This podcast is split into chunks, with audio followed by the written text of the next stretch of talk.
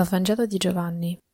In quel tempo Gesù disse a Nicodemo, Non meravigliarti se ti ho detto, dovete nascere dall'alto.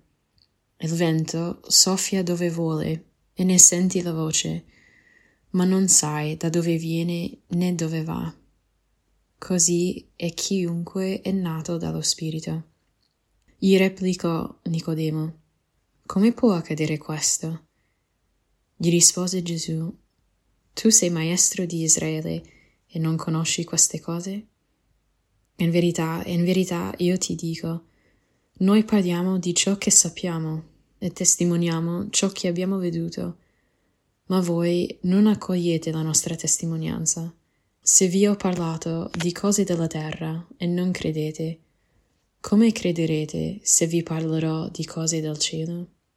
Nessuno è mai salito al cielo, se non colui che è disceso dal cielo, il figlio dell'uomo.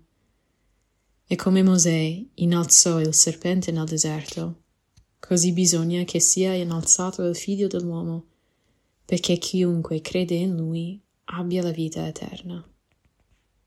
Ecco, il Vangelo di oggi ci offre una conversazione, immagino anche molto intima, fra Nicodemo e Gesù.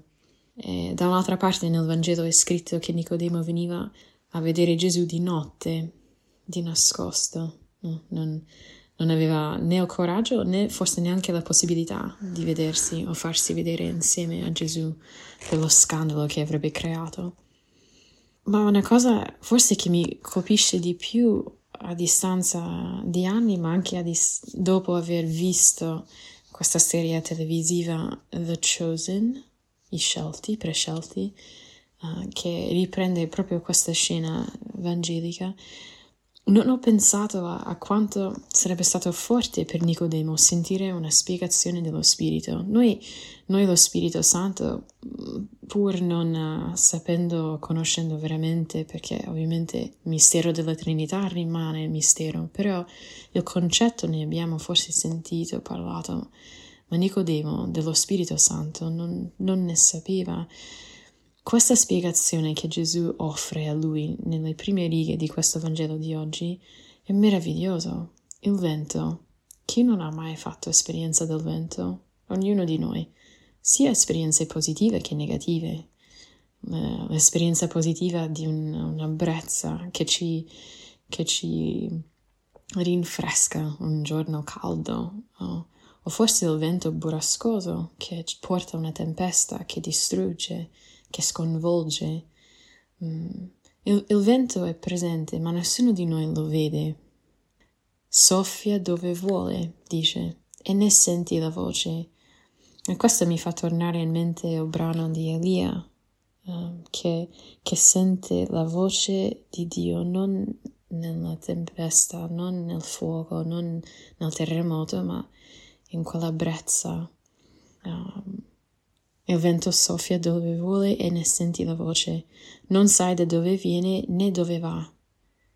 E immagino forse un, un vento, una brezza che passa e sento come questa carezza sulla guancia e non so da dove viene non, né dove sta andando, però ne ho fatto esperienza nel frattempo. È stato presente a me questa aria vitale che, che arriva.